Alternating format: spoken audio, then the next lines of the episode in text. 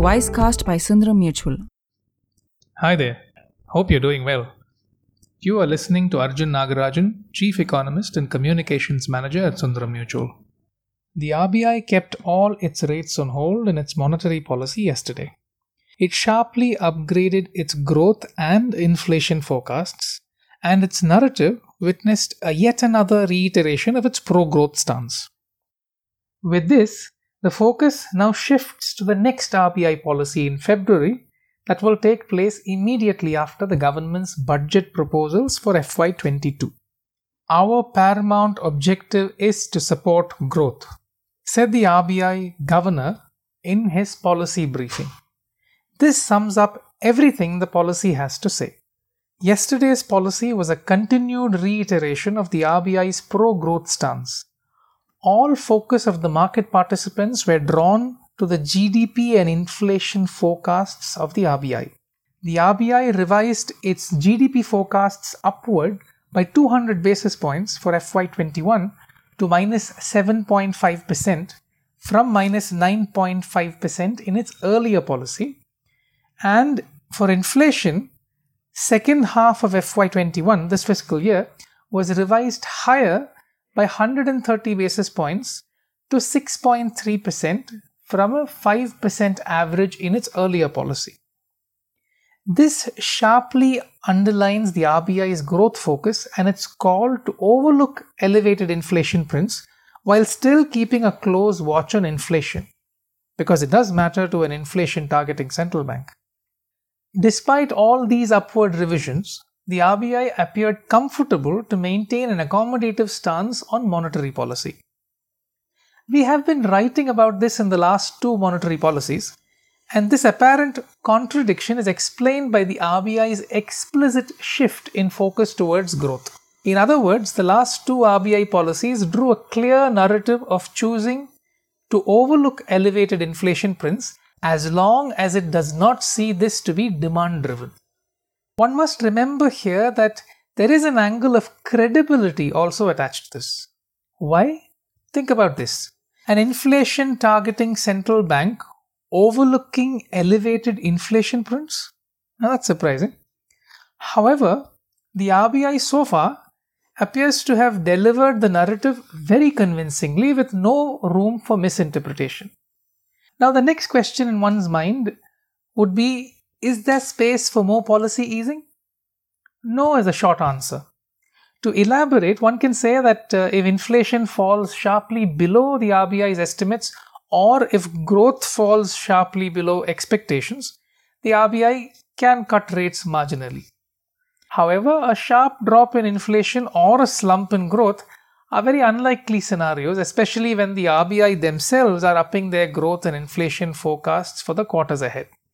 So, for all practical purposes, one can say with a reasonable degree of comfort that the rate easing cycle has come to an end. Nevertheless, the focus of the RBI is to keep rates lower for longer. What did the RBI say about liquidity in the policy? To understand this, one must remember that in the run up to the RBI policy, the markets were expecting measures from the RBI to suck up excess liquidity from the system. Note here that the RBI's bond purchases and the RBI's intervention in the forex market had led to an increase in liquidity. This liquidity got added on to the already existing surplus liquidity in the system through various RBI measures. As a result, the Liquidity Adjustment Facility of the RBI, also called as LAF, reflected excess liquidity of more than 7 lakh crores.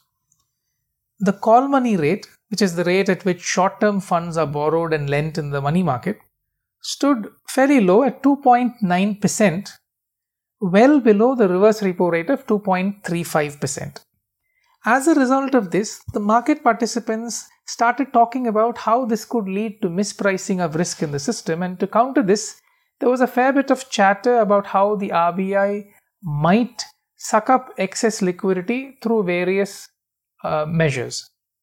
To counter this chatter of the RBI wanting to suck out excess liquidity, the RBI reinforced its view in the policy that it would ensure ample liquidity in the system and it implied that it would not take any measures that would suck up excess liquidity in a significant way from the system. Remember here that the RBI wants lower rates for longer with ample liquidity in the system. Furthering its commentary on liquidity, the RBI also expanded the scope of the on tap TLTROs, targeted long term refinancing operations, to all the 26 stress sectors identified by the Kamath Committee from an earlier focus on five stress sectors only. In addition to this, banks have been encouraged to bring about synergies between the on tap TLTRO and the Credit Guarantee Scheme 2.0 providing credit to these very stressed sectors. Furthering the reach of the RBI's liquidity facility, the RBI has also allowed regional rural banks or RRBs to access liquidity under the RBI's liquidity windows and also participate in the call and notice money markets as both lenders and as borrowers. With the RBI's monetary policy done, what comes next? The policy focus of the RBI would now shift to the government's budget math in February. And if the February FY22 budget math is not aggressively expansionary in nature, the RBI is very likely to maintain its policy language unchanged into the months ahead. However, any aggression in expenditure patterns in the budget could possibly see some tweaks in the RBI's policy narrative while still keeping rates unchanged and stance accommodative. Hope you found this podcast useful. Till next time, this is Arjun signing off. Wisecast is a podcast initiative by Sundaram Mutual. We hope you like listening to us as much as we love presenting it to you. Stay tuned to the Wisecast to learn more about the world of mutual funds and investing. Mutual fund investments are subject to market risks. Read all scheme related documents carefully.